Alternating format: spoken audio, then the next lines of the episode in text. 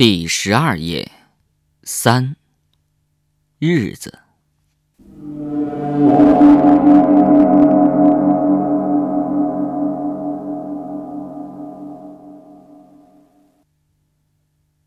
小豪的父母和张葛的父母都在同一个小镇，离城里有40公里。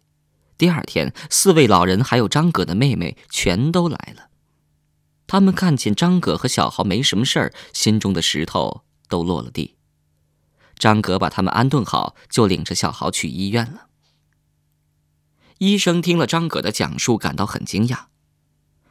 看来当时他只是冻僵了，是医学上我们称的假死。然后这个医生为小豪做了各种检查。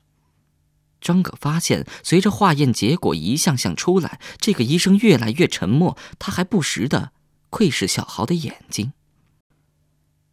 小豪也好像蒙在鼓里一样，他揣摩着医生的神情，越来越不安。张葛问医生：“医生，到底怎么了？”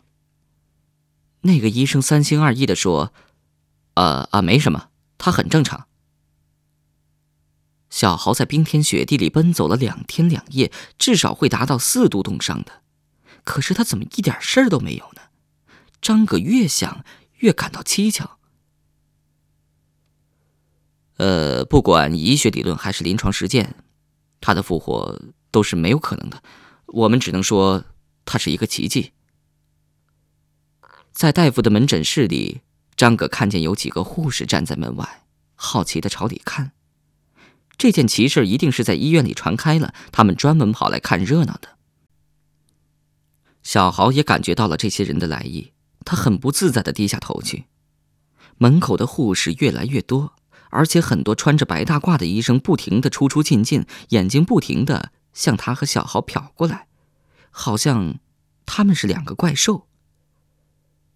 小豪偷偷地拉了拉张葛的衣袖，小声说：“咱们走吧。”“还没开药呢，走什么？”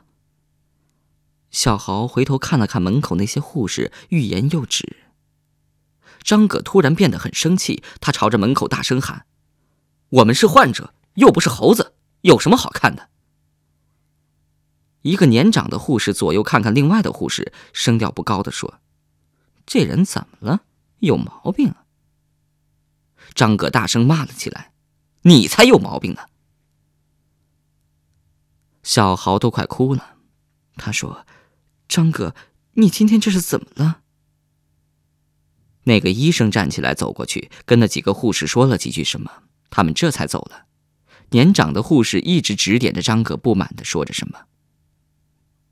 到药房取了药，张葛借口去厕所，又回到了那个医生的门诊室。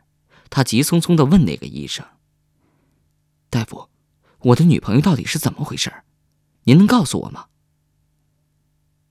那个医生惊慌地朝张葛的身后看了看，张嘴似乎要对张葛吐露什么秘密。突然他又猛地睁大了眼睛，张葛回头看去，从门缝看见小豪的眼睛，他纹丝不动地站在那儿，表情木然。那个医生把脸转向窗外，小声地说了一句：“那天你再来找我吧。”“大夫，您怎么称呼？”“我姓方。”张葛凝视了那个医生片刻，说：“谢谢您了。”然后走出房门。小豪在门口低低地问他：“你回来干什么？”“我还不太清楚那药的用法，我回来问问大夫怎么用。”小豪又问：“是不是我有什么问题？”“没有，别瞎想，医生不是说了吗？你很好，非常正常。”小豪还是不相信的样子，又问：“是不是我活不了多久了？”“嗨，什么话，医生什么也没说，你放心吧。”张葛挽起小豪的胳膊就走，走出医院的大门，小豪被太阳刺得眯起了眼睛。此时的张葛心乱如麻。这天中午过得热热闹闹的，张葛的父母很会烹调，他们做了很丰盛的午餐，为2个孩子压惊。张葛和小豪的房子小，住不下，4位老人和张葛的妹妹当天就坐最晚的客车走了。这天夜里，张葛睡到半夜突然醒了，他觉得身边空空的，伸手一摸，小豪不见了。他想，他可能去卫生间了，可是等了半天不见他回来，他的心里有点怕。他壮着胆子起了床，走向卫生间。卫生间里灯没有亮，张葛敲了敲，死寂无声。他扭了扭把手，里面锁着。小豪，没有回应。小豪，还是没有回应。小豪，你开门呐！这时有人在黑暗中拍了拍他的肩膀，他猛地回过头，见小豪站在他身后。他的脸逆着月光模模糊糊。张葛故作平静地问，你去哪儿了？我饿了，我去厨房吃了几口剩下的炒肝。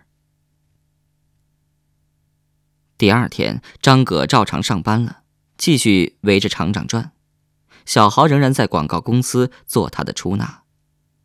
其实，张葛始终都没有彻底排除对小豪的怀疑。他的心脏停摆了长达10几个小时，这是谁都解释不了的。张葛如履薄冰地跟这个既熟悉又陌生的女人一起过着凡俗的日子，他一直在暗暗地观察她。小豪还是那个小豪，没什么两样。他的单位离家很近，因此还是他回家做晚饭。他炒菜的味道一如从前，除了稍稍有点咸，十分好吃。晚上，他还是那样盘腿坐在沙发上看电视，而且拿着遥控器不停地换台。夜里睡觉，他也总是爱侧着身，并且把一条腿压在张葛的身上。可是细心的张葛还是发现了他的一点异常。他趁人不注意的时候，偶尔莫名其妙地低头微微地笑一下，但不是很明显。张葛曾经听老人说过，冻死的人脸上总是带着笑。而小豪被冻死的时候应验了这句话，可是他为什么现在还会时不时地咧嘴偷偷笑一下呢？张葛想，也许是他脸部的肌肉给冻坏了，留下了后遗症。夜里，张葛睡觉总是睁一只眼闭一只眼，尤其是他半夜上厕所的时候，他起夜从来不开台灯。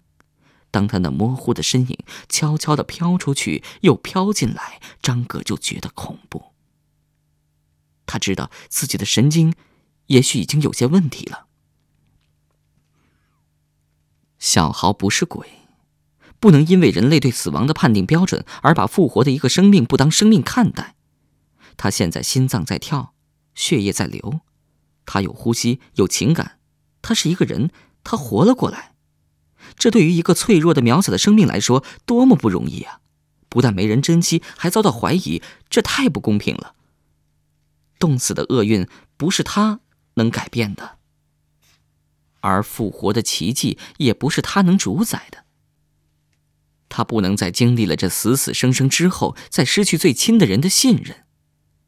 想到这儿，张葛对他心疼起来。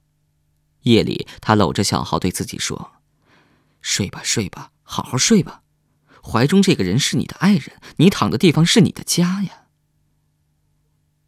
可是张葛还是睡不踏实，这不是所有理智可以解决的问题。他清楚，无论他怎样劝自己，他在潜意识里仍然对小豪保持着一种莫名的警觉。